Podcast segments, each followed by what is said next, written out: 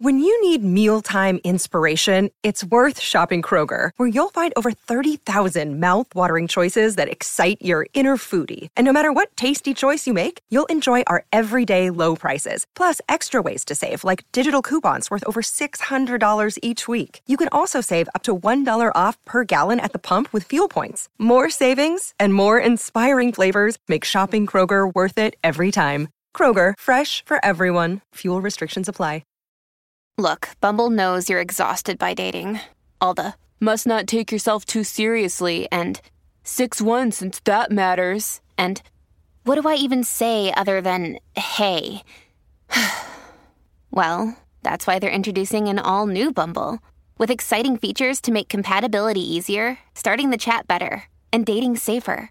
They've changed, so you don't have to. Download the new Bumble now.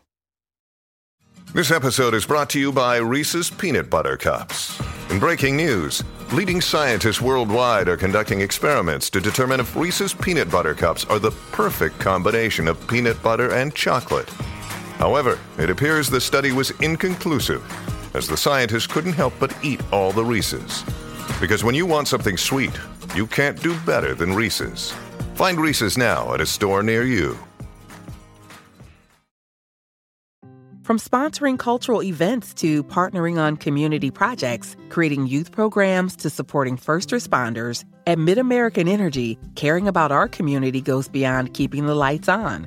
It's about being obsessively relentlessly at your service. Learn more at midamericanenergy.com/social.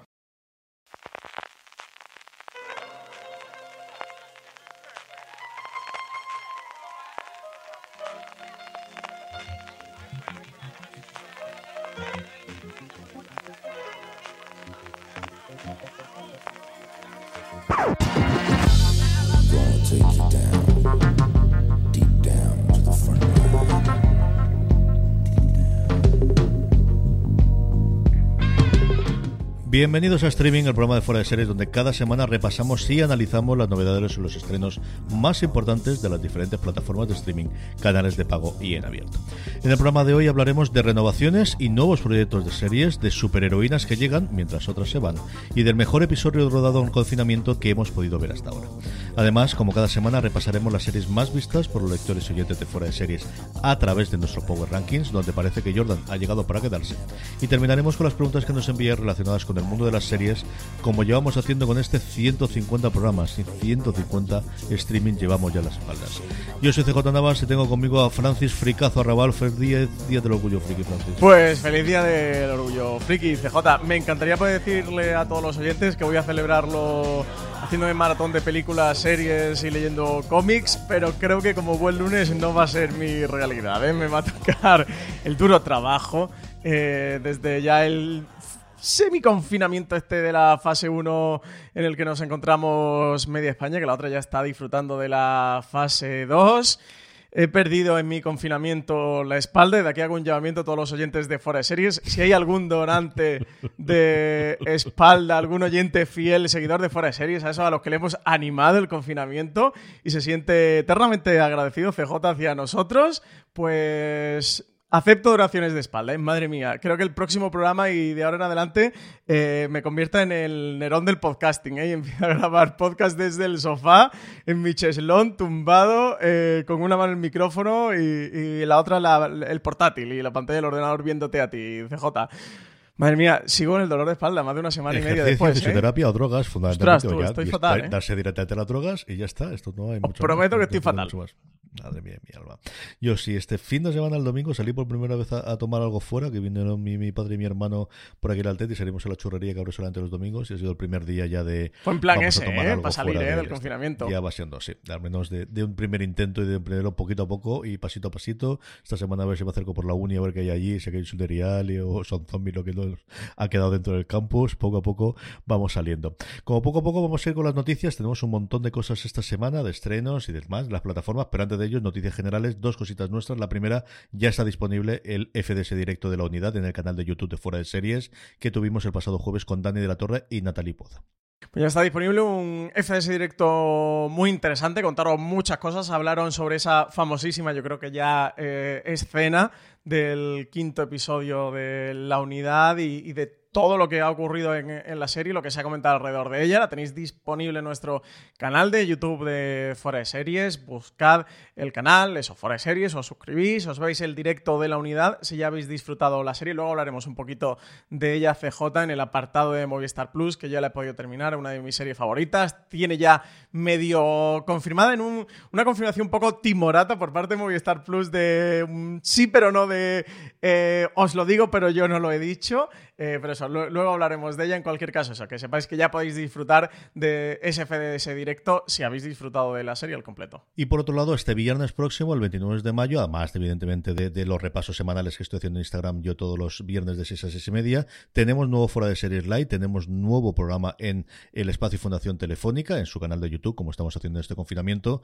con el Ministerio del Tiempo, con Olivares, con Javier Olivares, con Hugo Silva, con Cayetana Guiller, como os digo, el 29 de mayo a las 8 y cuarto. ¿Qué ganas teníamos de esto, ¿eh? ¿Qué ganas? Por fin, el live del Ministerio del Tiempo. Llevamos meses queriendo anunciarlo y decírselo a todos nuestros seguidores. Hemos pasado por todo tipo de avatares, ¿eh? Ha aparecido la renovación de una temporada del Ministerio del Tiempo, este FDS Live. Eso, tendremos a Javier Olivares contándonos todos los secretos de la cuarta temporada de la serie en general. Que sepáis que va a haber material exclusivo, ¿eh?, sobre el Ministerio del Tiempo en el próximo live, así que si sois ministéricos como nosotros, no os lo podéis perder, lo tendréis a las 8 y cuarto en la web de Espacio Fundación Telefónica, que es espacio.fundaciontelefónica.com. También lo podéis encontrar, si preferís, en el canal de YouTube de Espacio Fundación Telefónica, luego lo encontraréis también en el canal de YouTube de Fuera de Series, a través de una playlist de los live que armamos. Cayetana Guillén Cuervo y Hugo Silva van a acompañar a Javier Olivares. Tendremos por nuestra parte Alberto Rey, como siempre, presentando, junto a Marina Such y Álvaro Nieva, Miguel Pastor ahí en los mandos de la producción. Y nada, ya queda muy poquito este viernes. Nos contarán más sobre Pedro Almodóvar, sobre Felipe IV y muchas más cosas de lo que nos depara esta cuarta temporada del Ministerio del Tiempo. Y sobre Velázquez y el Museo del Prado y todas estas cosas maravillosas que están haciendo. Y el Velázquez, yo soy guapa y todo esto. Noticias generales, estamos, aunque no lo parezca, en época de upfronts. Es cierto que, pues eso, tremendamente atípica, tremendamente diferente con todos los cambios que hay. Y esta pasada semana ABC, al final Disney sí que contó alguna cosa, renovó 8 series, como está haciendo prácticamente todo el mundo, renovando muchísimo, y sobre todo encargó 2 nuevas para la temporada 2020-2021, cuando quiera que eso empiece. 8 series que se suman a Anatomía de Grey, Estación 19 y The Good Doctor, que ya habían sido previamente renovadas. Estas 8 que han recibido la renovación son American Housewife, Blackish, The Conners, The Goldbergs, A Million Little Things, The Rookie, Stamp Town y Mixed Dish. Y como tú decías, CJ, también tenemos 2 nuevas series que han recibido luz verde. Por un lado, Big Sky, un thriller procedimental creado por David E. Kelly. La semana pasada comentábamos esa serie de David E. Kelly que en CBS se ha quedado por el camino. Bueno, pues va a tener una nueva en ABC. Un detective privado va a ser el protagonista, que se asocia con una ex policía en la búsqueda de 2 hermanas que han sido secuestradas. Proceso en el que van a descubrir que están ante un caso mucho más grande de lo que habían imaginado. De nuevo, un detective como protagonista para una serie creada por David E. Kelly. También ha sido encargada Call Your Mother, una comedia multicámara de Carrie Lesser, la creadora de Las Nuevas Aventuras de la Vieja Christine, en la que Kira Sedgwick interpreta a una mujer con síndrome del nido vacío que decide reinsertarse en la vida familiares de sus hijos, los cuales descubren que realmente la necesitan más de lo que pensaban. ABC también ha confirmado que han sido tristemente canceladas Emergence, Bless, Dismiss, Single Parents y Screwed. Así que estas se van fuera y por ahora quedan pendientes de confirmación. Si cancelan o la renuevan, están ahí un poquito en el limbo de la cancelación. For Life y The Baker and the Beauty, todo pinta que finalmente la van a cancelar, pero de momento no se han pronunciado. Una pena por Emer Jens, que se habló de ella bastante bien en ese conjunto de gente de series junto con Stamptown y junto a Evil de la nueva jornada que había traído, y una vez que volvía a hacer cosas, pues eso, con su tono de procedimental, con parte de ciencia ficción extraña, muy a la Expediente que hizo más reciente, evidentemente, para ellos perdidos, y me alegro mucho por los Conners, que de verdad que yo creo que es una de las, desde luego, de sitcom pura y dura, dejando aparte Mythic Quest, dejando aparte lo que hacemos en las sombras, de sitcom como tal, que para mí me parece que está más en forma, y que la marcha de Rosanne, lo que digo, aguantó. A mí esta última temporada me ha gustado muchísimo. Una noticia curiosa por quiénes son los agentes, porque hace unos años, cuando hablábamos de que una serie se rescataba después de haberse cancelado, normalmente siempre era Netflix la que la rescataba, pues aquí cómo han cambiado las tornas. Y es que después de cancelar Netflix, toca verte, y la serie de la diseñadora de escenarios, a partir de ahí, pues, una de las grandes personas relacionadas con Bojack Horseman, la canceló, y es Adult Swim la que ahora resucita las series de Netflix, Francis. Total, what a time to be alive, ¿eh? Aquí en la televisión las cosas van, vienen, vuelven, regresan, lo nuevo es lo viejo que vuelve a ser y vuelta a empezar. Pues como tú comentabas, después de cancelar Netflix tras una sola temporada, y además en medio de cierta polémica porque coincidía con la intención del gremio de animadores que estaba detrás de la serie de sindicarse, etcétera, etcétera. Bueno, pues Adult Swim ha decidido rescatar Tuca y Berti por una segunda temporada, que ya han confirmado que se va a estrenar en 2021, y hasta el próximo año no podremos ver la continuación de estas aventuras. Recordemos que la serie estaba creada por Lisa Hannawalt, la diseñadora del personaje, o de personajes, mejor dicho, de Bojack Horseman. Han confirmado que va a volver con una entrega de 10 episodios, en los que van a contar nuevamente con Tiffany Haddish y Ali Wong, dando voz a estas protagonistas, así como también el resto del reparto. También han confirmado que la serie, la primera temporada de la serie, va a continuar estando disponible en la plataforma de Netflix, mientras Adult Swim se quedará con los derechos de emisión en exclusiva de la nueva temporada. CJ, esto va para Adult Swim, que recordemos que en Estados Unidos va a estar integrado dentro de todo este mega conglomerado que ha formado a TNT con HBO Max. Es compañía propiedad de Time Warner. Aquí en España tenemos por un lado HBO España, por otro lado TNT. Entendemos, ¿no? Entendemos que seguramente, bueno, tendrán al menos un derecho de compra preferencial, si no directamente los derechos, para que o TNT o HBO España, o las dos. Recordemos, por ejemplo, otra serie de Adult Swim como Rick y Morty, que está disponible tanto en el canal de TNT, en lineal y en sus servicios de operadores bajo demanda, como en HBO España directamente bajo demanda. Así que entendemos que esto llegará por aquí a nuestro país. Tiene todas esas pintas. Además, en las semanas posteriores a esa declaración de que HBO Max, su idea es poder ampliarla internacionalmente, y evidente, por un lado, es integrar propiedades del resto de las que hay alrededor y hacerlo. CBS está exactamente lo mismo, en cambiar el nombre a CBS All Access, meter más producción de la que hay dentro de Viacom y también hacer el salto internacional. Es decir, todo el mundo quiere ser Netflix y todo el mundo quiere, pues eso, jugar con su catálogo, con el catálogo que ahora esos mega conglomerados que se están formando o se están reformando, como el caso de CBS Viacom, pueda dar hacia adelante. Vamos ya con el repaso de plataformas y de cadenas. Empezamos por Amazon Prime Video.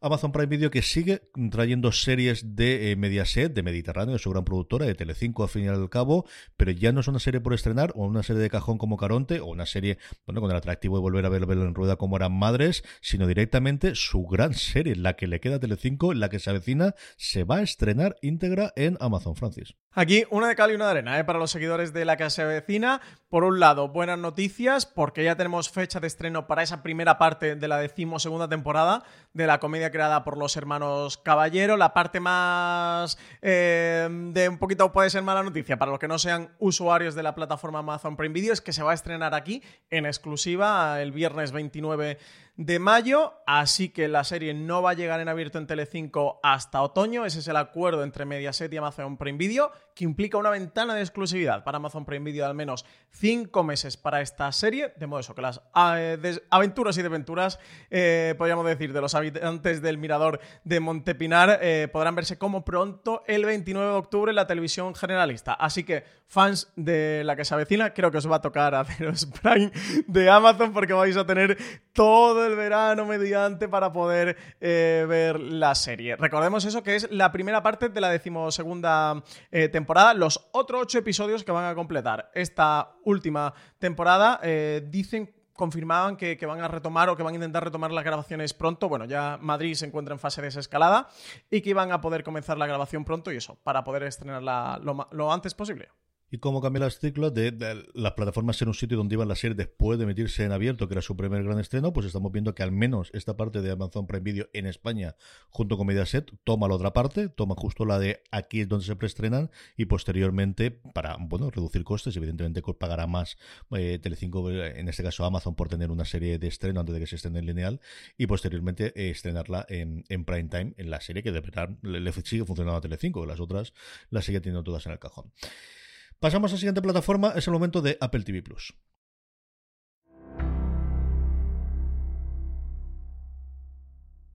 Un Apple en general que tiene un montón de noticias en las últimas semanas, algunas he estado comentando recientemente con Pedro Aznar en una cosa más, pero sobre todo tenemos la parte nuestra, vuelven otra vez esos rumores, esas ideas de querer comprar catálogo de series y también de cine para poder competir con Netflix y esos movimientos que se está haciendo, Bloomberg se hacía de cargo de ello, varios de los traders americanos también lo hacían, de que quieren volver a comprar catálogo. Sí, son varios medios norteamericanos los que la semana pasada se hacían eco de esta, parece que nueva situación o nueva estrategia que se está desarrollando dentro de Apple en torno a su plataforma televisiva.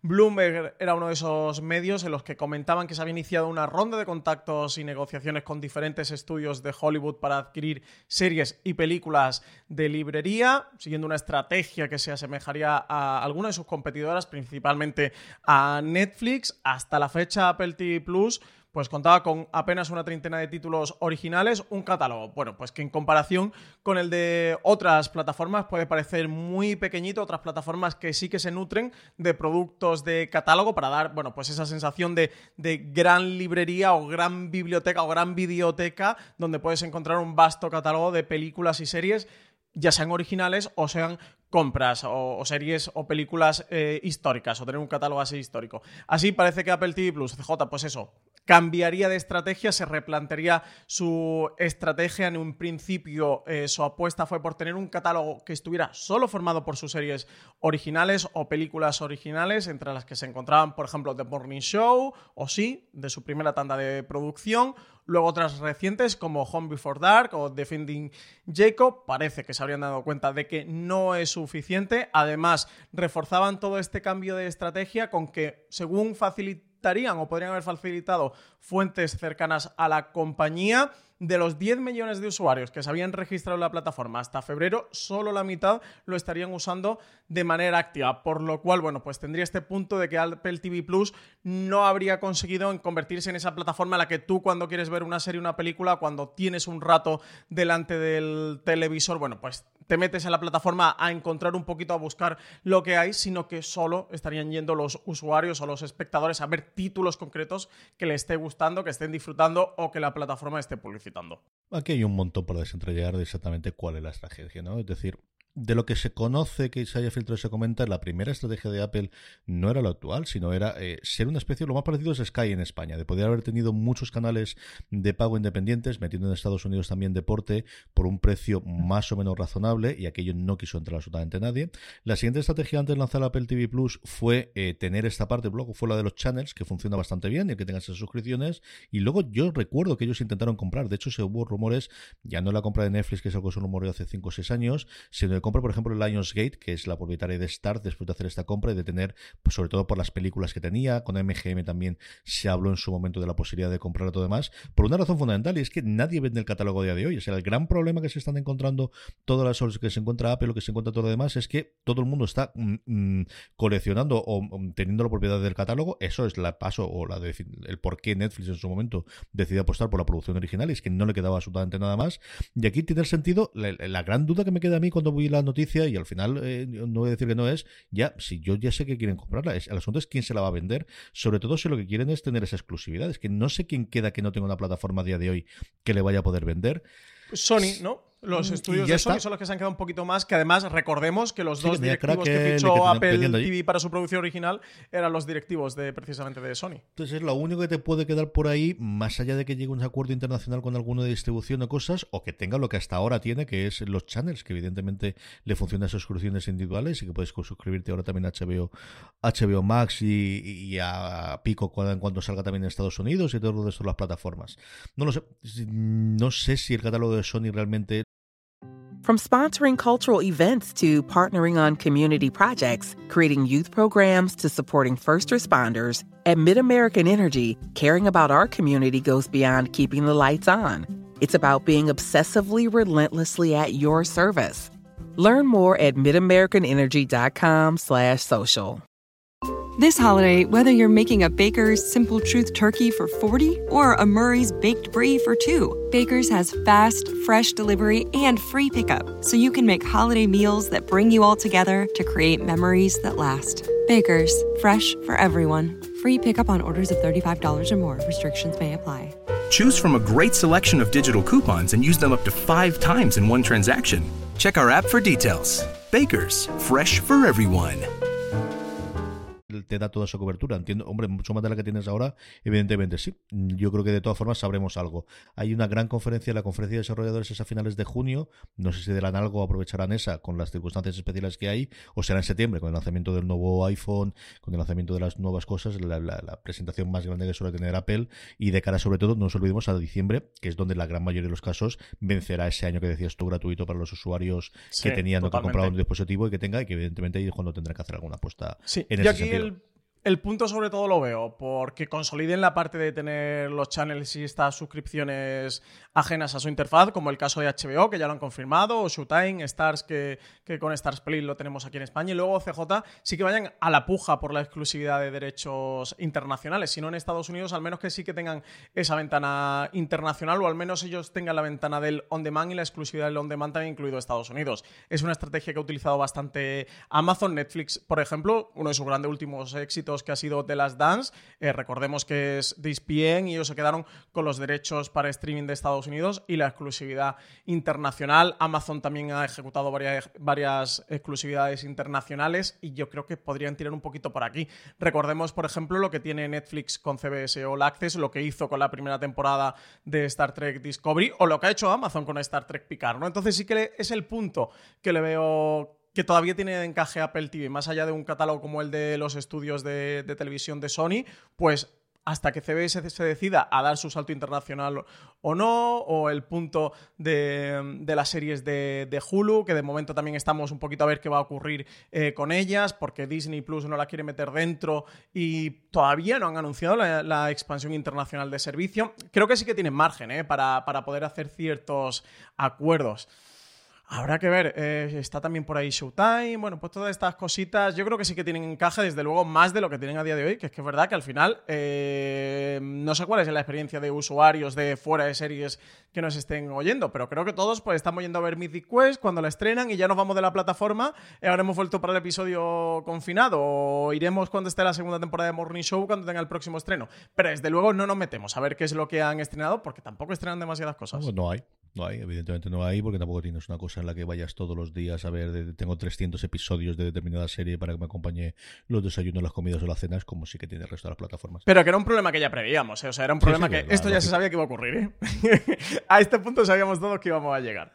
O comentabas tú el episodio de Mythic Quest que podemos ver sin doblaje en el caso español, evidentemente, con la situación actual. ¿Qué te ha parecido, Francis?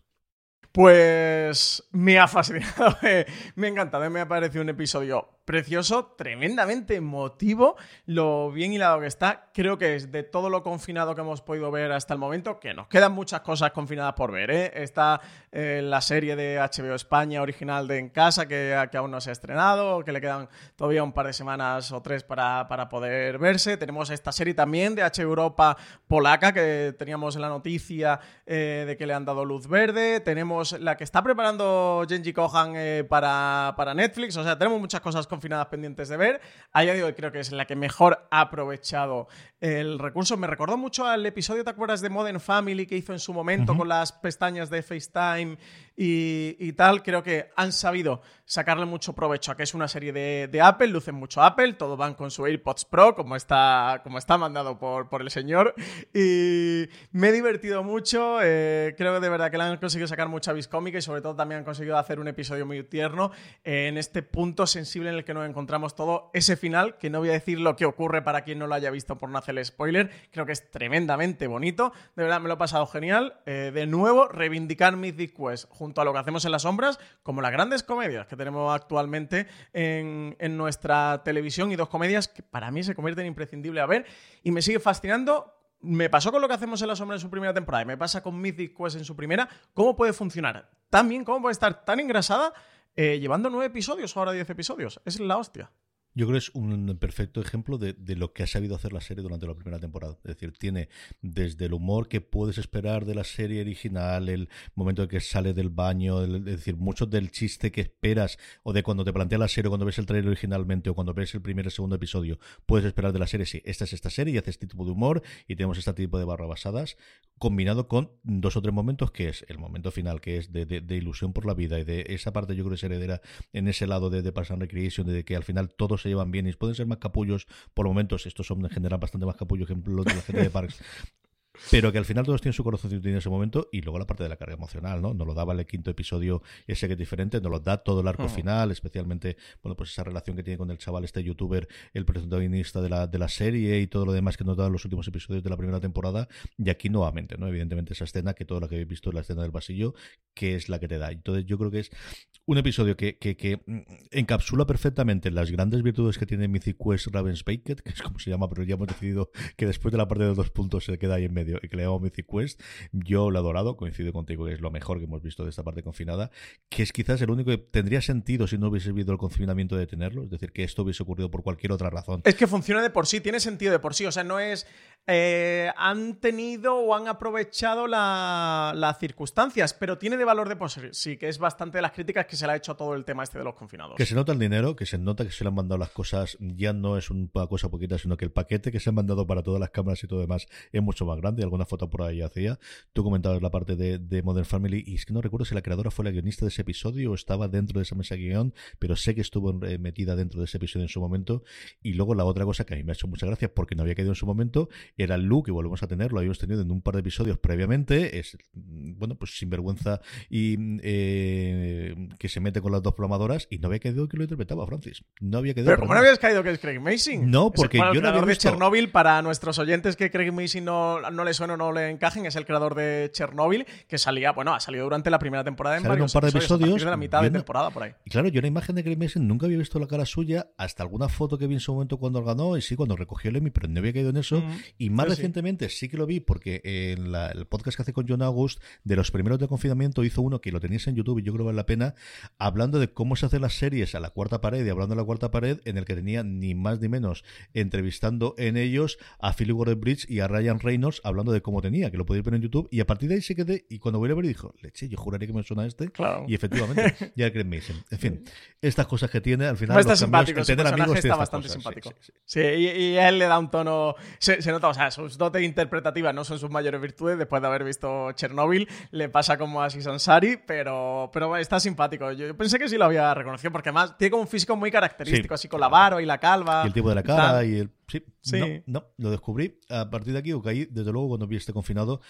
Vale la pena que veáis la serie, de verdad que vale muchísimo la pena.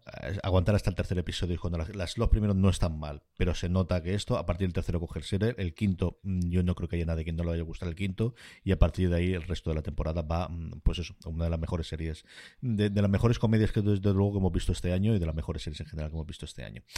Vamos con Disney Plus, Francis. Como debería hacer seis, el Juego de Tronos tiene estas cosas, y es que a veces ganas, a veces pierdes, y cuando no te nombran CEO, pues ¿qué es lo que hace el que iba a ser CEO y que no es CEO? Largarse a TikTok. Sí, un poco la teoría de la escalera, ¿no? De Meñique ha sucedido por aquí. Bueno, digamos... Si no es para arriba, es para un lado. Para un lado y para el otro. Tenemos a Kevin Mayer, que ha sido la persona responsable, o el máximo responsable, detrás del lanzamiento de la plataforma de Disney+.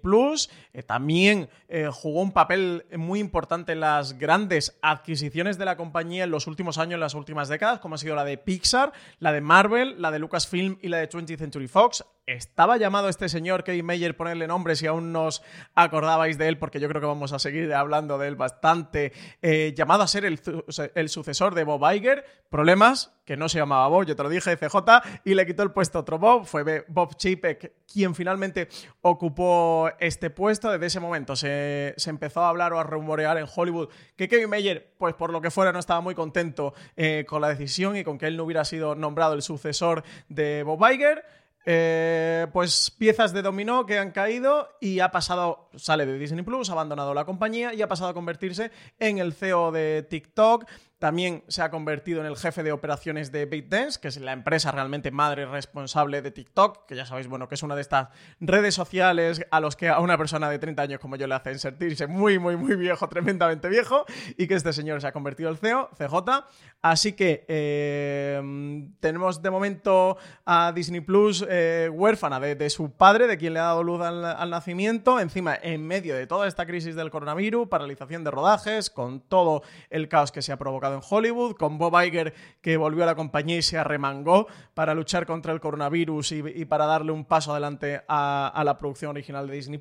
Llega en medio, porque si hablábamos antes del problema que tiene Apple TV Plus de catálogo, pues el problema que tiene de producción original Disney+, que además siguen rascando la paella. No sé si has visto el animacén que mandaron el otro día de nota de prensa, la serie documental de Frozen 2. Mira que yo soy fan de Disney y me gustan los productos de Disney. Mira, si echáis por aquí un vistazo a los que nos ven por YouTube, a mis estanterías podrán verlo, pero ya se están pasando un poquito a rascar la paella, ¿eh? Le hace falta un contenido original. Es que no podemos rodar, y lo que sí que hicimos fue rodar mucho b-roll, como dicen los americanos, o recursos para poder hacer documentales. Sí, lo extra del DVD ya se le está yendo las manos. Así que esto es lo que hay. Curioso, desde luego, el movimiento. Que Mayer se iba a salir, yo creo era un secreto a voces. Era, desde luego, el heredero in pectore, cuando igual la presentación de Disney Plus que comentamos aquí, porque el vídeo está disponible públicamente de 2 horas, prácticamente 1 hora y cuarto se la cargó él, quitando la parte final de marketing que se encargó la responsable de marketing y la apertura inicial que hizo Bob Iger. El resto de la presentación la hizo él. Y se notaba ese tipo de presentaciones de este es alguien que manda mucho aquí dentro y que tiene que funcionar. TikTok quizás no es el sitio más fácil para irse siendo americano, porque tienen bastantes problemas yankees en cuanto a supervisión de quién puede hacer. Ellos siguen diciendo que no es una compañía ni siquiera china, sino que está... ¿Dónde leche estaba? No recuerdo en qué país estaba. Y yo al menos sí tiene una cabeza visible para llamarla a Congreso. Así que todos los medios americanos, si leéis, es que se vaya buscando un piso ya en Washington, porque va a tocar de declarar delante del Congreso unas cuantas veces a Kevin Mayer. Pero bueno, irá en el sueldo y el señor lo habrá pensado muy claramente. Y si no, pues mira, era el ataque de cuernos. Y el señor se lo habrá cobrado también. Sí. Pero hubiese cobrado ahí o fuese a Johnson & Johnson. Es decir, esta era una persona que su próximo sueldo iba a ser una cantidad bastante interesante de ganar. Él sabrá lo que quiere hacer, que tampoco no volveremos. Y nuevamente, pues eso, a ver quién es el sucesor suyo en Disney Plus, que de momento es Bob Iger, eso lo tengamos claro. O sea, que tal cuando va la rienda de lo que está haciendo este hombre ahora es Bob Iger. Hablando al menos comandante en funciones, ¿no? Sí, totalmente. Desde luego ya tenemos todo claro que es él, ¿no? Sí. No se va a jubilar, ¿eh? No lo dejan jubilarnos, al Bob Iger. Es lo que tiene esta cosa. Cada vez que se va, le vuelven a meter dentro. Así que Percy Jackson, Francis, es la otra serie, propiedad intelectual, el otro tipo de cosas que tenía Disney Plus ahí. Y en esta nueva oleada que estamos viendo de toda serie o especialmente película que previamente tenía los derechos, intentar convertirla en serie de televisión para Disney Plus, pues eso, Percy Jackson será la siguiente. Sí, nueva marca franquicia cinematográfica que se suma a la lista de proyectos que tienen serie original en Disney Plus. Ya teníamos The Mandalorian, bueno, y toda la lista de Star Wars, High School Musical, teníamos también Monsters at Work, basada en la película de Pixar. También teníamos La Bella y la Bestia, que recordemos que van a hacer esta precuela de la película de acción real que hicieron. También teníamos la de la búsqueda con un joven Nicolas Cage, bueno, que será un nuevo Nicolas Cage, un trasunto de Nicolas Cage. Pues ahora también le llega el turno a Percy Jackson. Lo anunciaba en su cuenta de Twitter Rick Riordan, que es el propio autor de la saga de novelas de fantasía. En un vídeo en su cuenta decía que, bueno, que los dos primeros volúmenes de la saga ya habían sido adaptados previamente, recordamos, en las películas de Percy Jackson y El Ladrón del Rayo y Percy Jackson y El Mar de los Monstruos, y para la temporada de la serie en la que están trabajando van a volver a retomar las tramas de la primera novela de la saga. Por ahora, el autor compartía una imagen de la portada del piloto de la serie, titulado Percy Jackson and the Olympians, pero no se han dado a conocer muchos más detalles sobre el proyecto. Sí sabemos que está en su fase inicial de desarrollo y que será una serie de acción real que espera cubrir la historia de sus 5 novelas, al parecer una por temporada, así que el proyecto ya de inicio tendría 5 temporadas por delante, y en el que estará vinculado personalmente en todas las decisiones creativas de esta nueva serie para Disney+. Sí, lo de 5 temporadas, pues eso. El tipo de contenido que necesita Disney Plus. No nos volvamos más locos. Vamos con HBO España.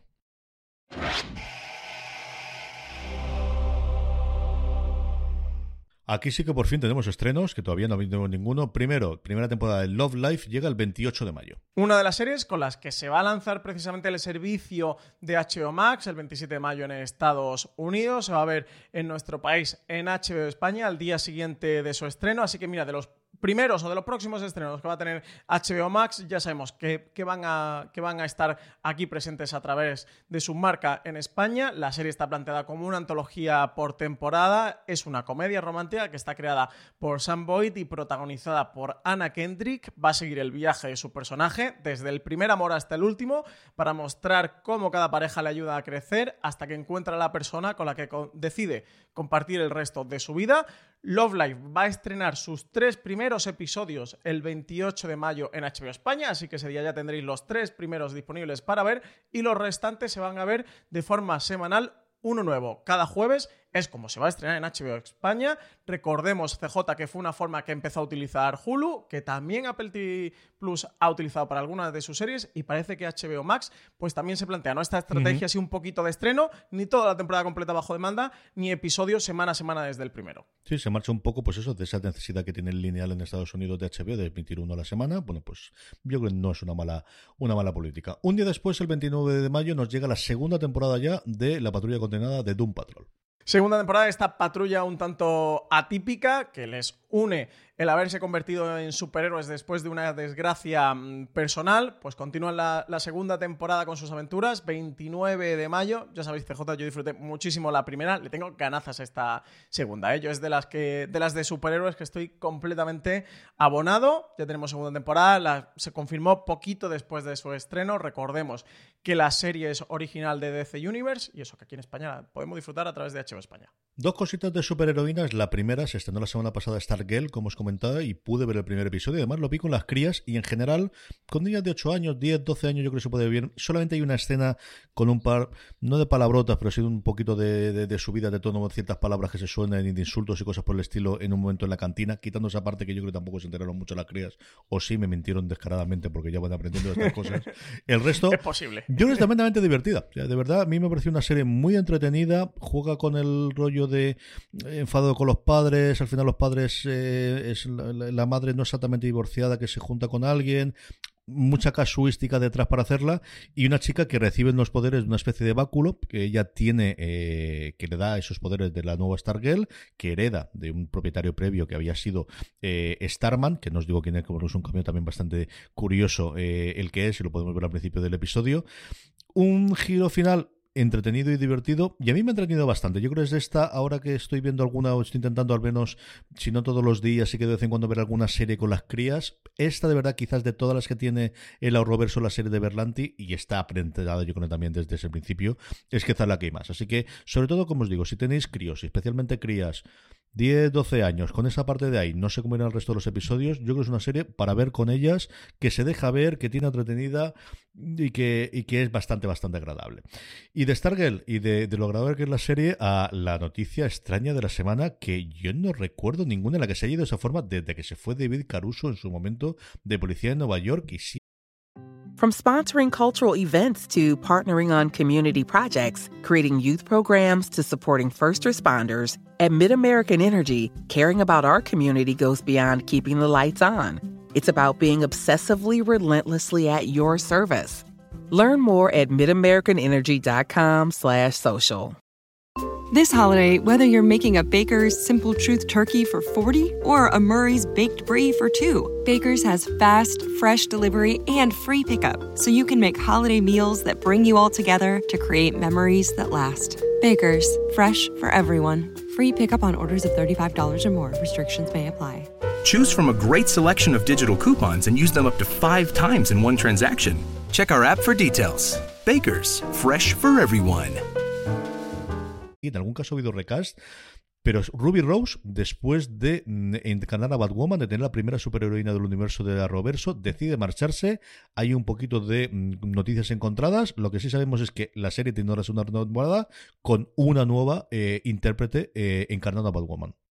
Sí, un poquito es casi eufemístico, CJ, porque aquí ha saltado un poco digamos, los trapos sucios han empezado a saltar por bando y bando. Desde luego que la segunda temporada de Batwoman apunta a que ser bastante diferente a lo que hemos podido ver en la primera, especialmente porque su protagonista central va a estar interpretada por otra actriz. Ruby Rose anunciaba que abandonaba la serie de CW, sobre todo en un movimiento inesperado, cuando su elección para ser Katie Kane había sido muy importante para el proyecto, porque es una actriz queer dando vida a un personaje que también lo es. Ella comentaba que no era una decisión que hubiera tomado a la ligera, porque tenía el máximo respeto por el reparto, por el equipo y por todos los involucrados con la serie, tanto en Vancouver como en Los Ángeles, que es donde se produce, pero pues decidí abandonarla. Hay especulaciones, casi ya rumores confirmados o medio confirmados por los mentideros, en los que dicen que su marcha podría deberse a algún tipo de secuelas derivadas de una grave lesión que sufrió al principio del rodaje de la temporada durante una pelea,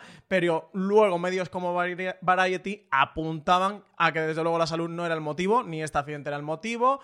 Parece ser que la disciplina o indisciplina de Ruby Rose durante el rodaje había creado varios rifirrafes con la producción y con el resto de compañeros, y un poco como que le habían invitado a salirse y antes de ellos despedirla por la mala fama que puede crear dentro de Hollywood y para la actriz, habrían pactado, ¿no?, una marcha así un poquito amistosa en el que ella dice que se va, y de CW y desde Berlantiverso buscarán otra serie para que le dé continuidad a la serie y al personaje.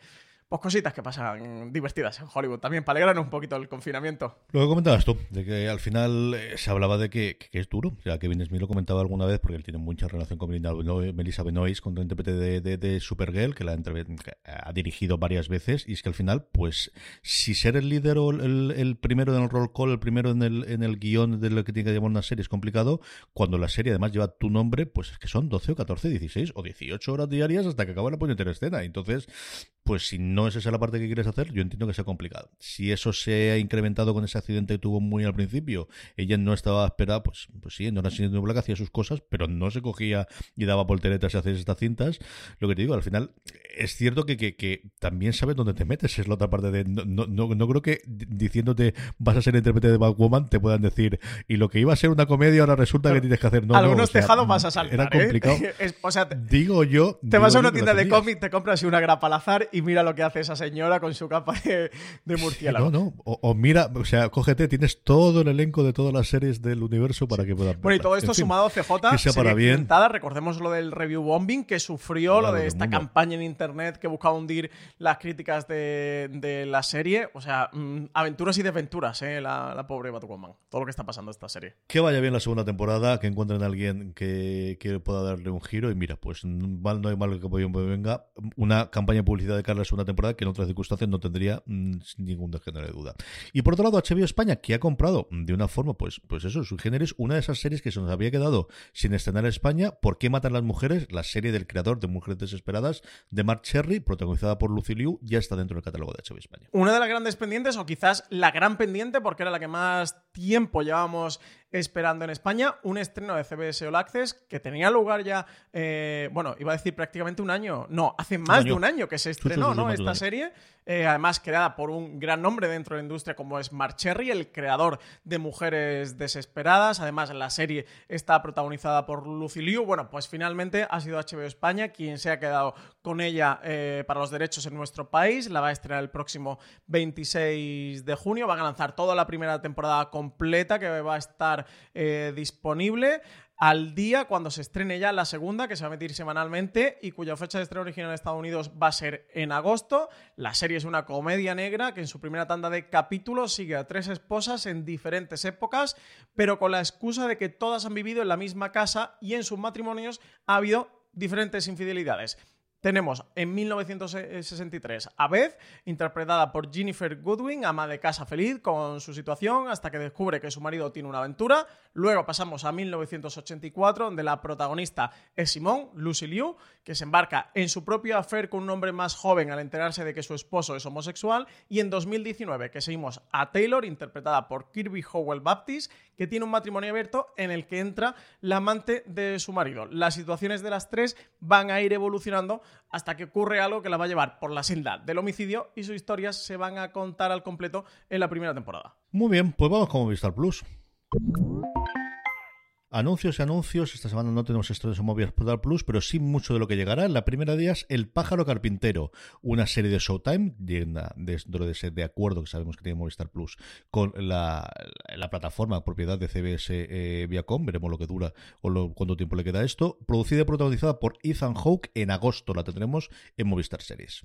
Una miniserie de época que nos va a llevar a la Norteamérica del siglo XIX, en pleno auge del abolicionismo, que llevaría a la guerra civil. Producción de Showtime que llega a Movistar Series este agosto. Nos falta por concretar el día. Un proyecto que está basado en el bestseller de James McBride, que ganó el National Book Award en 2013. También tiene a Jason Blum como productor detrás de esta historia, que está contada desde el punto de vista de Cebolla, un joven esclavo afroamericano que acaba formando parte del variopinto grupo de seguidores del abolicionista John Brown durante la época conocida como el Sangrado de Kansas. Un delicado episodio de la historia de Estados Unidos, fruto del debate ideológico y político en torno a la cuestión de la esclavitud en ese mismo estado. Y por otro lado, apoyándose en las series juveniles de Movistar Plus, ha comprado los derechos de Alex Rider, la adaptación de la serie de la saga de los libros. Va a ser adaptación televisiva de esa exitosa saga de Anthony Horowitz, que va a llegar en septiembre a Movistar Series. La serie sigue las peripecias de un adolescente huérfano que vive con su tío en Londres. Alex es un chico común que intenta encajar entre los demás, pero también es especialmente inteligente y tiene habilidad para escalar muros o perseguir coches con la bici. Lo que está a punto de descubrir es que toda su vida le han estado preparando para convertirse en espía. Así, Alex Rider comenzará a trabajar para la División de Operaciones Especiales del MI6, infiltrándose en un controvertido internado en los Alpes al que suelen mandar a niños ricos y problemáticos. Allí, en el transcurso de 8 episodios, deberá mantener su misión en secreto. Por lo visto, unas novelas muy famosas, de mucho éxito, que yo no conocía, CJ, y una serie bastante esperada. Pues sí, en septiembre la tendremos. Lo que tenemos ya es La Unidad. De hecho, Movistar Plus sacó pecho como hace cuando funciona muy bien una cosa y nos dijo que ha sido el mejor estreno en contenido original, por encima de Arte de Madrid, por encima de La Peste, por encima de todo. Y la renovación, que si no Nevero es Ventrovato, es decir, todos sabemos que está renovada para la segunda. Yo creo que están esperando, pues eso, que calme la cosa y sobre todo que puedan anunciar cuándo y dónde van a empezar a rodar, que debe ser el principal problema de esto, Francis. Mejor estreno histórico de un contenido original de Movistar Plus. Es lo que decían directamente a través de su nota de prensa sobre esta serie, creada y dirigida por Dani de la Torre junto a Alberto Marini. Como tú comentabas, bueno, pues dejaban la puerta abierta, ¿no?, a que se ha ganado merecidamente su renovación por una segunda temporada. Llega en un momento también, CJ, lo hemos comentado también tú y yo mucho en streaming, de la falta de series que tiene Movistar Plus, porque quizás sus grandes éxitos o sus mayores éxitos, quitando Mira lo que has hecho y poquito más, han sido miniseries o se le han quedado en miniseries de una manera accidentada, como fue el caso de Arde Madrid. Parece que aquí en La Unidad, que era su gran apuesta para este 2020 de su producción original junto a Dime quién soy, que esperamos que se estrene en otoño de este año, bueno, pues parece que sí que ha cuajado entre el público, ¿no?, y que se puede convertir en su primera gran serie o saga o franquicia dentro de la producción original. La primera temporada tenía 6 episodios. Comentábamos también aquí en streaming, porque teníamos declaraciones de Alberto Marini de cómo ellos tenían ideas y tenían tramas para una segunda y también para una tercera temporada. Entendemos que todo esto se estaba cuajando y a falta del estreno. Yo estoy contigo, CJ. Entiendo que tendremos la confirmación oficial en nota de prensa en cuanto todo, bueno, vuelva un poquito a la normalidad o a la nueva normalidad, que puedan tener un plan de producción y de rodaje. Si veis el FC directo, es decir, De la Torre no llega a decirlo claramente, decir si nos han rondado ya, pero hay 4 o 5 veces como mínimo en el que van hablando de la idea que tenían para la segunda temporada, con Nathalie hay un momento que hablan también de qué idea tendrían para Carla, para su personaje en la segunda temporada, es decir, que sí, que está, que no está firmado, que todo lo que tú quieras, pero vamos, que están trabajando con ello y que lo llevan para adelante, sin ningún género de duda. Hablando de la unidad, Francis, que la semana pasada te quedaste con ganas de hablar de ella, ya has podido ver los 6 episodios de esta primera temporada, porque sí que es primera temporada, que sí, que es primera temporada. ¿Qué te ha parecido? Pues me ha encantado, ¿eh? Me lleno la boca diciéndolo. Ya la metería en mi top 5 de series favoritas de la producción original de Movistar Plus, junto a Mira lo que has hecho, Ar de Madrid, El día de mañana y La línea invisible. Buen año, ¿eh? Para Movistar Plus. De hecho, recordemos que esta La unidad viene después del estreno de La línea invisible. Para mí, 2 de las mejores series de Movistar. La línea invisible, lo que comentábamos antes con La unidad, una miniserie o a priori miniserie, que entendemos que se va a quedar ahí. Y bueno, muy contento de que la vayan a renovar, de que vaya a tener una segunda y quizás una tercera temporada. Es un thriller de acción con presupuesto, bien rodado. Aquí tenemos a poder tener a Dani de la Torre como director, que ya en el cine lo ha podido mostrar su capacidad y su habilidad detrás de la cámara, con un gran reparto. Nathalie Poza está muy bien, pero de verdad que me fascina Luis Zahera. Han conseguido cuajar un reparto bastante coral, donde a los personajes sí que le han dado un background, y bueno, trasladar estas tramas más high concept de terrorismo que vemos habitualmente en Estados Unidos. Los referentes más claros pueden ser 24 o Homeland. Aquí, en una historia española, creo que han sabido estar a la altura de lo que le pedíamos. De verdad que la he disfrutado mucho. Solo 6 episodios, se ve volado. Tiene un 5º episodio de infarto, con una escena que yo creo que está dando bastante que hablar y que va a dar más que hablar. No comento nada porque quien la ha visto sabe a lo que me refiero, y para quien no, no se la destripo, que creo que la sorpresa, desde luego, te encoge el corazón. Así que nada, muy contento, la he disfrutado mucho. Sin duda la recomendaría a todo el mundo, que busque una serie entretenida, bien producida, bien rodada, con un buen reparto. Creo que la unidad lo va a encontrar, y como decía al principio, la meto ahí en mi panteón de grandes estrenos de Movistar Plus. Pues se queda la unidad, vamos con Netflix. El viernes, como es habitual, su gran estreno, Space Force, su primera temporada, 29 de mayo. Renard, interpretado por Steve Carell, es un general condecorado con 4 estrellas que sueña con dirigir las fuerzas aéreas de los Estados Unidos, pero se va a quedar, dicen que directamente de pasta de boniato cuando lo elijan para liderar la Fuerza Espacial, una 6ª división recién formada del ejército de los Estados Unidos. Mark, escéptico pero totalmente entregado a la causa, se traslada con su familia a una remota base de Colorado, donde él y un equipo de científicos y hombres del espacio, entre comillas, como diría Juan Carrasco, de lo más variopinto, reciben el encargo de la Casa Blanca de plantar tropas americanas en la Luna a toda pastilla y hacerse con el control total del espacio. La serie está creada por Greg Daniels, el creador de The Office, una de las mejores comedias de todos los tiempos, The Office la americana, junto a Steve Carell, que también está como creador de esta, quien fuera el protagonista de The Office, en una comedia, dicen que de oficina también, donde hay mucho en juego y muchísima más ambición. Además, también tenemos a John Malkovich dentro del reparto. CJ, tú la has podido ver entera porque no han pasado todos los screeners, la has devorado. Cuéntame, ¿qué te ha parecido Space Force? A mí me ha entretenido mucho, pero creo que no es el mejor estreno que ha tenido Greg Daniels de comedia. Creo que Upload es una serie que no se supo el momento de la cuarentena, exactamente porque me gustó muchísimo más.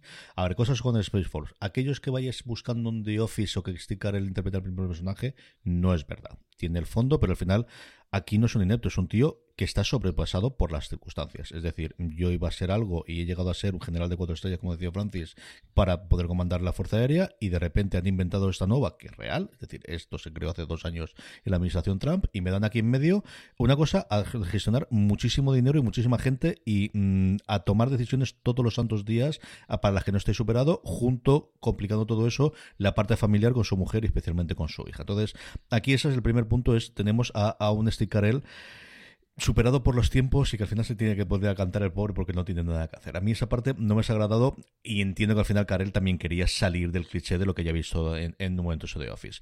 Más cosas, se nota el dinero por todos lados. Es decir, aquí te crees que es una base en la que tienen miles de personas y tienes helicópteros. Yo no sé el dinero que se han gastado de helicópteros para arriba y para abajo, pero todo Dios viaja en mi helicóptero por todos lados. Es decir, se nota el dinero de Netflix y que paga las facturas y que tenemos toda esa parte. Y luego, por buscarle el punto favorito que lo tiene, es decir, la he visto porque al final me gustaba y me estaba entreteniendo mucho.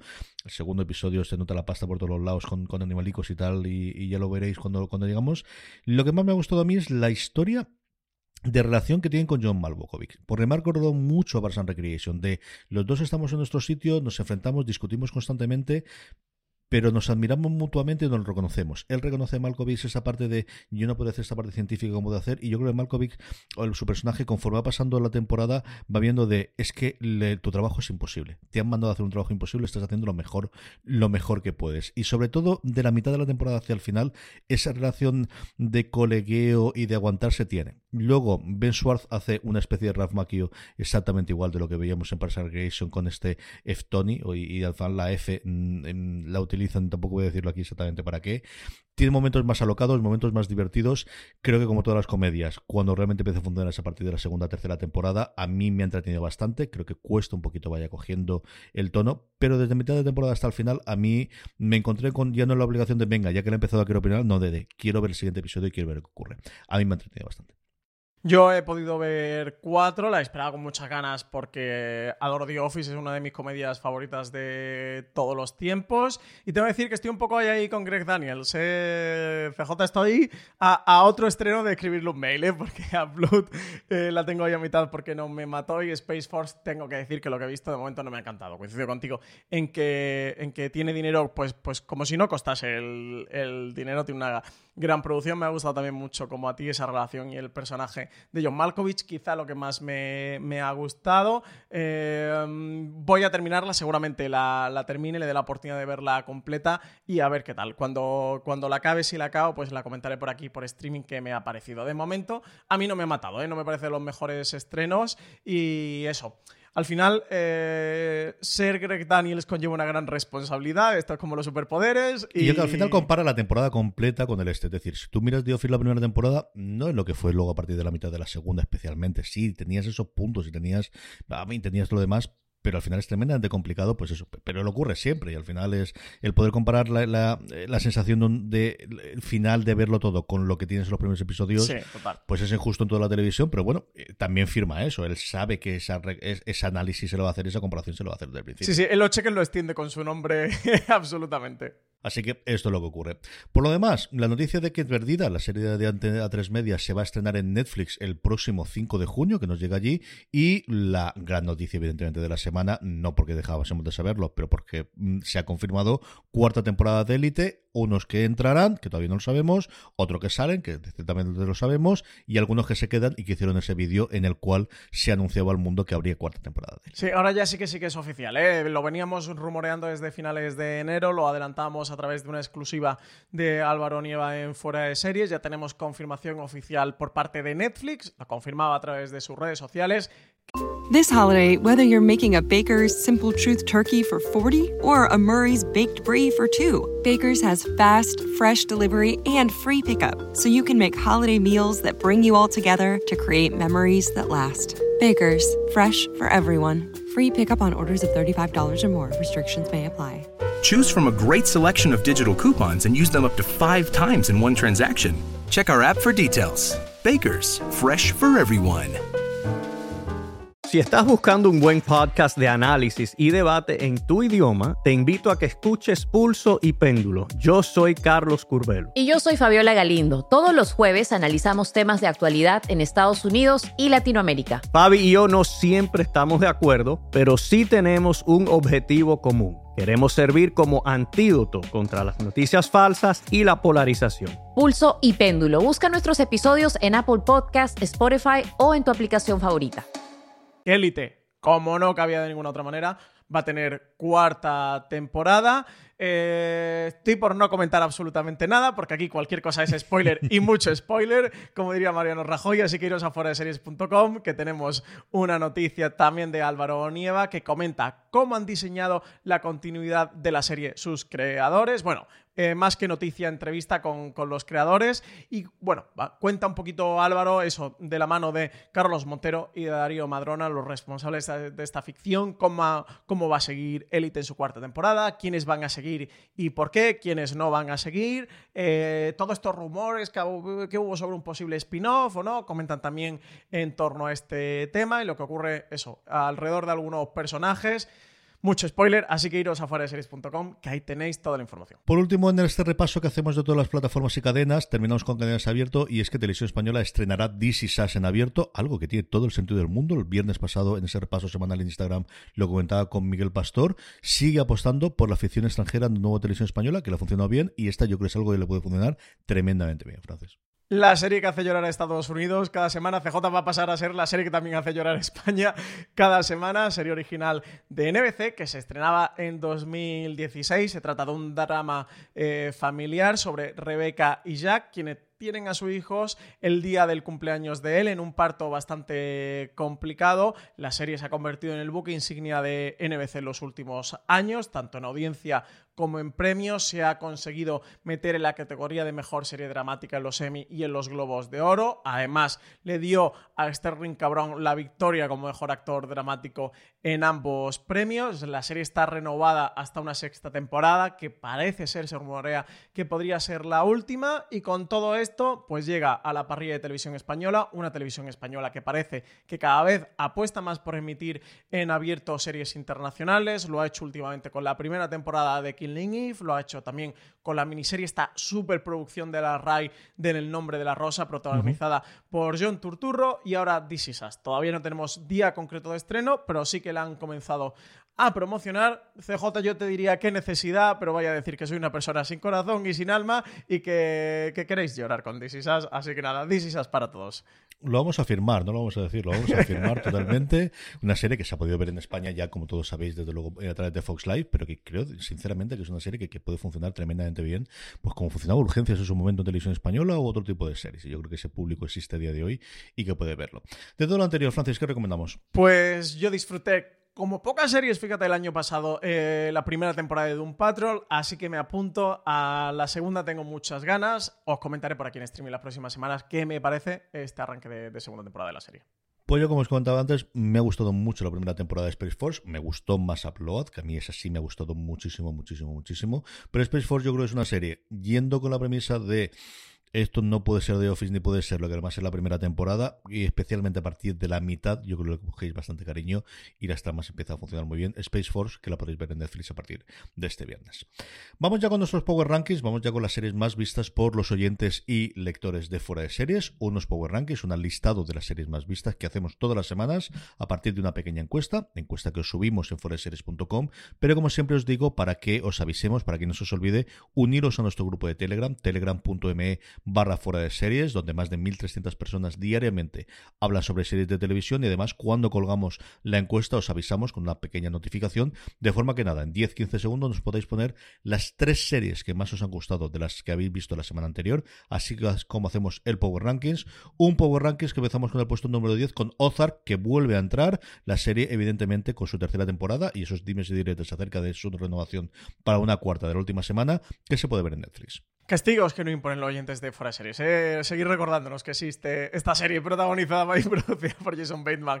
Novena posición para Lo que hacemos en las sombras. Está emitiendo su segunda temporada, y menuda segunda temporada. Sube un puesto con respecto a la semana pasada. Y CJ, al menos por mi parte, yo creo que también por la tuya, no la comento semana a semana por no estar dando la turra, porque cada episodio es maravilloso y tiene directamente para hacerle un review completo. Sí, señor. Está en un momento de forma... no en esos momentos dulces que de vez en cuando están las series, de todo sale bien, todo funciona bien, todo encaja, todo tiene sentido, todo hay, y de vez en cuando ocurre, y desde el, diría el primero, pero especialmente desde el tercer episodio de esta temporada de La que hacemos en las sombras, está en ese momento. Un puesto también sobre la octava, una vieja conocida, Battlestar Galáctica, que se puede disfrutar ahora gracias a que lo ha rescatado Amazon Prime Video. Y séptima posición para Homeland, que ha acabado su octava y última temporada, ya ha cerrado la serie protagonizada por Kerry Mathison. Tenemos un gran angular hablando de ese legado, ¿no?, de todo lo que ha supuesto Homeland, y trazamos Valentina Morillo, Alberto Rey y yo un recorrido por todas sus temporadas hasta llegar al final. Así que todos los que hayáis disfrutado Homeland, que hayáis estado viendo Homeland o que la estéis terminando, iros a la cadena de podcast de Fuera de Series, que podéis encontrar ese gran angular un poquito nostálgico de CJ, recordando aquellos momentos en los que Homeland dominó la televisión. 2 puestos sube Killing Eve, la serie que, como sabéis, está en emisión, aparte de esa que ha tenido posteriori de Televisión Española, pero la nueva temporada, la tercera, se está viendo en HBO España. Y The Good Fight, quinta posición, baja 3 con respecto a la semana pasada. Solo le queda un episodio para terminar esta cuarta temporada, que emite la semana que viene. Menudo último episodio emitido, es que lo vi justo anoche. El menudo último episodio más maravilloso. Y nada, que se nos acaba ya la cuarta temporada de Good Fight. Ahí nos queda poquito. Se nos termina. Está cortada en el 7º episodio. Sabemos que está renovada para la siguiente, que cerrarán el arco argumental en la siguiente. La que también ha concluido su penúltima temporada. Nos queda una y final. Es Better Call Saul, que se mantiene una semana más en el puesto número 4. Y tercera posición para el Ministerio del Tiempo. Sube 2 con respecto a la semana pasada. Ya sabéis que la están emitiendo en Televisión Española, que luego pasa a estar disponible en HBO España. También último episodio muy chulo del Ministerio del Tiempo. Ahí estamos teniendo buena primavera de serie. Fíjate que con todo esto del confinamiento y retraso de estrenos y tal, estamos teniendo muy, muy buenos episodios y muy buenas series en emisión últimamente. Esta también concluyó en su momento. A Francis no le gustó especialmente nada el final. Westworld, su tercera temporada, sube un puesto. La gente se ve que está viéndola ahora o que está concluyendo. La serie se puede ver íntegra, sus 3 temporadas en HBO España. Se han ganado casi un enemigo en mí, Jonathan Orlak y Lisa Joy.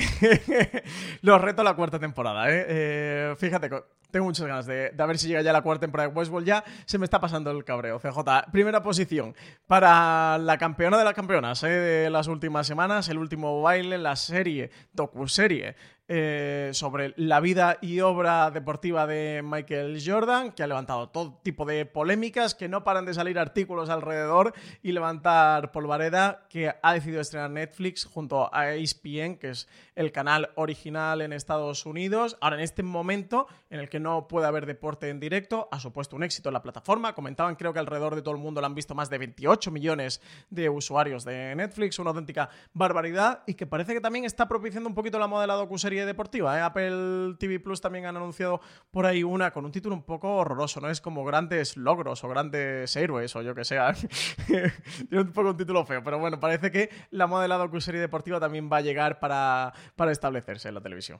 Bastante. De esa va a tener un montón. La que más sonaba en Estados Unidos era una documental siguiendo lo mismo sobre Tom Brady, sobre el quarterback de los New England Patriots, ahora en Tampa Bay esta próxima temporada, pero que también ha ganado sus 6 anillos, 4, ahora no recuerdo yo, yo creo que las 6 también en los últimos tiempos de la NFL. Vamos a tener bastantes de estas. Yo creo que sí hay esa cantidad de archivo y de posibilidades, sí, y como decías tú, es que les ha dado, especialmente en Estados Unidos, aquí también ha funcionado durante 5 semanas, perdonadme, les ha dado contenido para poder hablar durante toda la semana. Yo que sabes que oigo mucho Bill Simmons y que sigo mucho de Ringer, pues tenían el comentario del lunes, el comentario del martes, el viernes, el vídeo del jueves, prácticamente toda la actualidad era eso lo que podían tener, cómo ha habido el episodio, las reacciones, lo que ocurría. Simos, por ejemplo, después está viendo cada uno de los pasillos de los partidos históricos y comentándolos. Les ha dado muchísimo contenido a las webs y a los lugares americanos de deporte, que están totalmente vacíos de contenido, como ocurre también aquí en España, al menos hasta el 1 de junio, que vuelva a la liga, y nos queda solamente comentar los alemanes por ahora. Vamos con las preguntas de los oyentes, preguntas que nos hacéis llegar a través de las redes sociales, donde somos Fuera de Series, en Twitter, en Instagram, en Facebook, allí donde vayáis nos podéis encontrar como Fuera de Series, o también en esa encuesta que os comentaba previamente para hacer el Power Rankings. Os dejamos siempre os dejamos espacio para que nos hagáis la pregunta que queráis. Preguntas como, por ejemplo, la que nos hace Charles Pretronson. Francis nos dice: ¿vais a dar su espacio en vuestro programa entre las plataformas de streaming a Stars Play, ahora que tiene su propia app y se puede contratar aparte? Creo que es una plataforma bastante interesante y no sé por qué no le dan su espacio en páginas como Just Watch, que no consideran sus estrenos, así como esta página tampoco considera Acorn y no puedes saber las series que tienen estas dos plataformas. Sois muy guapos, maravillosos y os oigo todo el martes por la mañana. Se ha convertido en mi día favorito de la semana gracias a vosotros. Pues muchas gracias, Char. Pues sí, en general sí, ya habéis visto que cuando tienen estrenos, si están teniendo prácticamente uno al mes, ¿no? Lo que está trayendo los últimos tiempos. Sí, quizá un poquito más incluso. Tienen algunas tremendamente interesantes, incluido una de las grandes series que tengo ganas de ver yo este año, que es Normal People, que han hablado maravillas todos los americanos. Así que aquí no tenemos fecha de estreno, sabemos que va a ser en verano, pero no hay. Pero hay varias de esas que se están quedando por allí. Yo creo que la parte de Just Watch debe ser mucho más el tema de la API, el que se pueda acceder fácilmente a esa información de los datos y que al final tengan esfuerzo. Pues si la demandan 4 o 5 personas y no es especialmente fácil de enchufarle para que puedas beber esos datos, pues al final cuesta más. Es decir, si Netflix lo puede ser complicado, pero en Netflix pues tienes que tener ingenieros para que te lo puedan hacer. Si esta gente, entre que hay pocas, porque yo no sé cuánta gente tendrá la suscripción de Star Play en España, y de Acord ya ni me atrevo a decir si puede haber por encima de la decena. Si además no lo ponen especialmente fácil ni lo ponen del este, pues es el al final todo esto son bases de datos que las aplicaciones beben, no suelen ser que alguien lo meta mano.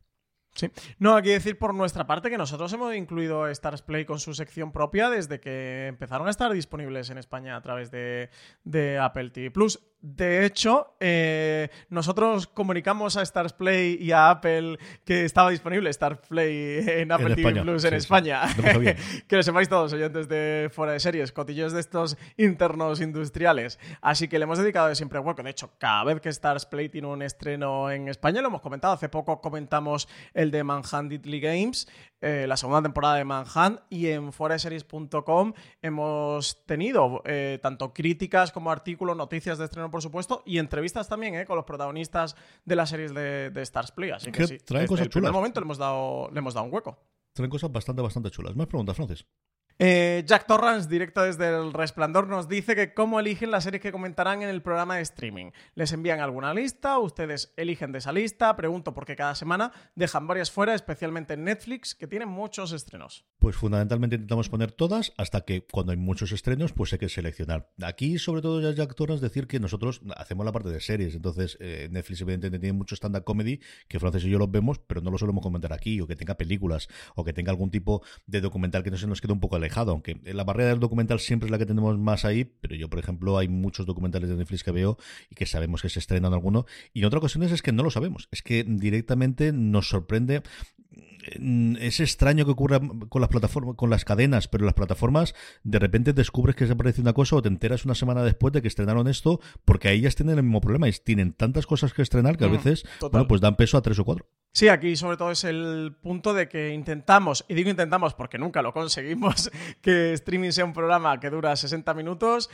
Para martirio de María Santonja, aquí la productora de podcast de Fuera de Series, que nos impone estas cadenas que nosotros siempre rompemos como Django desencadenado, pues tenemos que hacer curación de contenidos y lo que creemos que editorialmente es más interesante. Como dice aquí Jack Torrance, es verdad que Netflix tiene muchísimos estrenos, de muchas series, por lo cual pues a veces también intentamos repartir y que haya de todas las plataformas y hueco para todas las plataformas.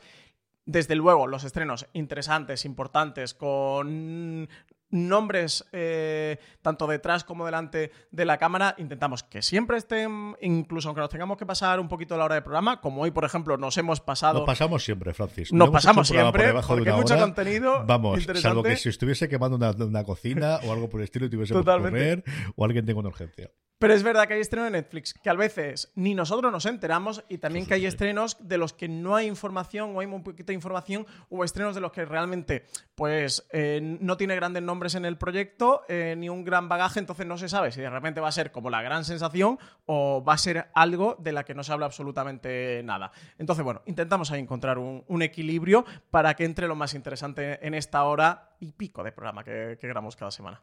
Vamos recogiendo qué recomendamos que puede disfrutar la gente de Fuera de Series esta semana, empezando por el canal de podcast. Pues mañana, gran angular de los que todo fan de la televisión no se puede perder, que se titula ¿Qué series quieren comprar las cadenas y plataformas de streaming? Un gran angular interesantísimo. CJ, vas a estar tú ahí como presentador. Un tema que yo estoy loco por escuchar, y oyentes de Fuera de Series, de verdad, acercaros a él, que lo vais a tener ya mañana disponible.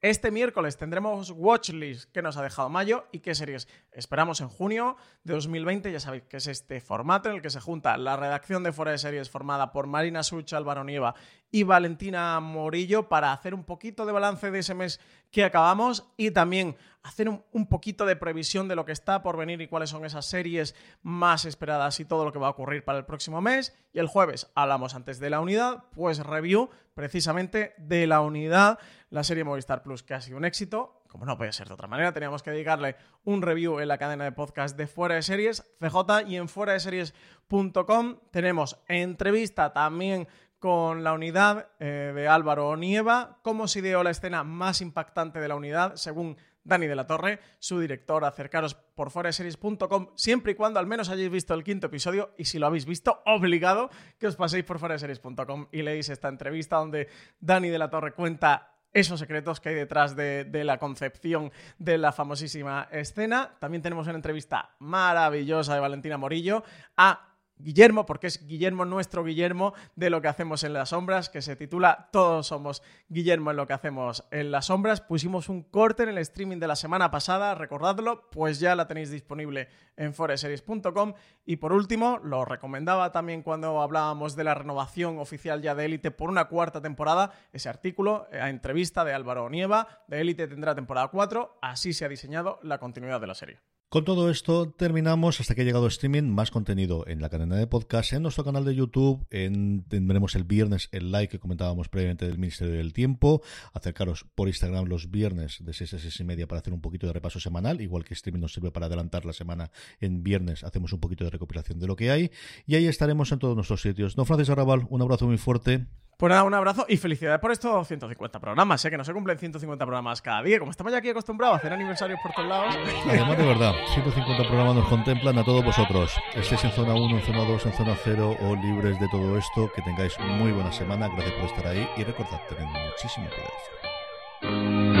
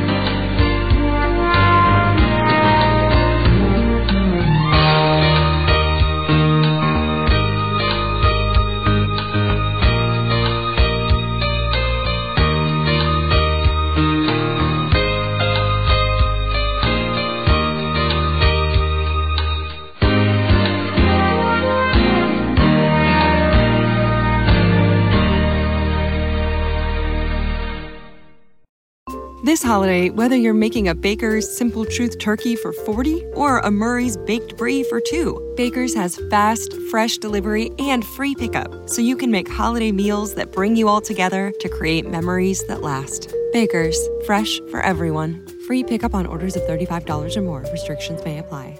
Choose from a great selection of digital coupons and use them up to 5 times in one transaction. Check our app for details. Baker's, fresh for everyone.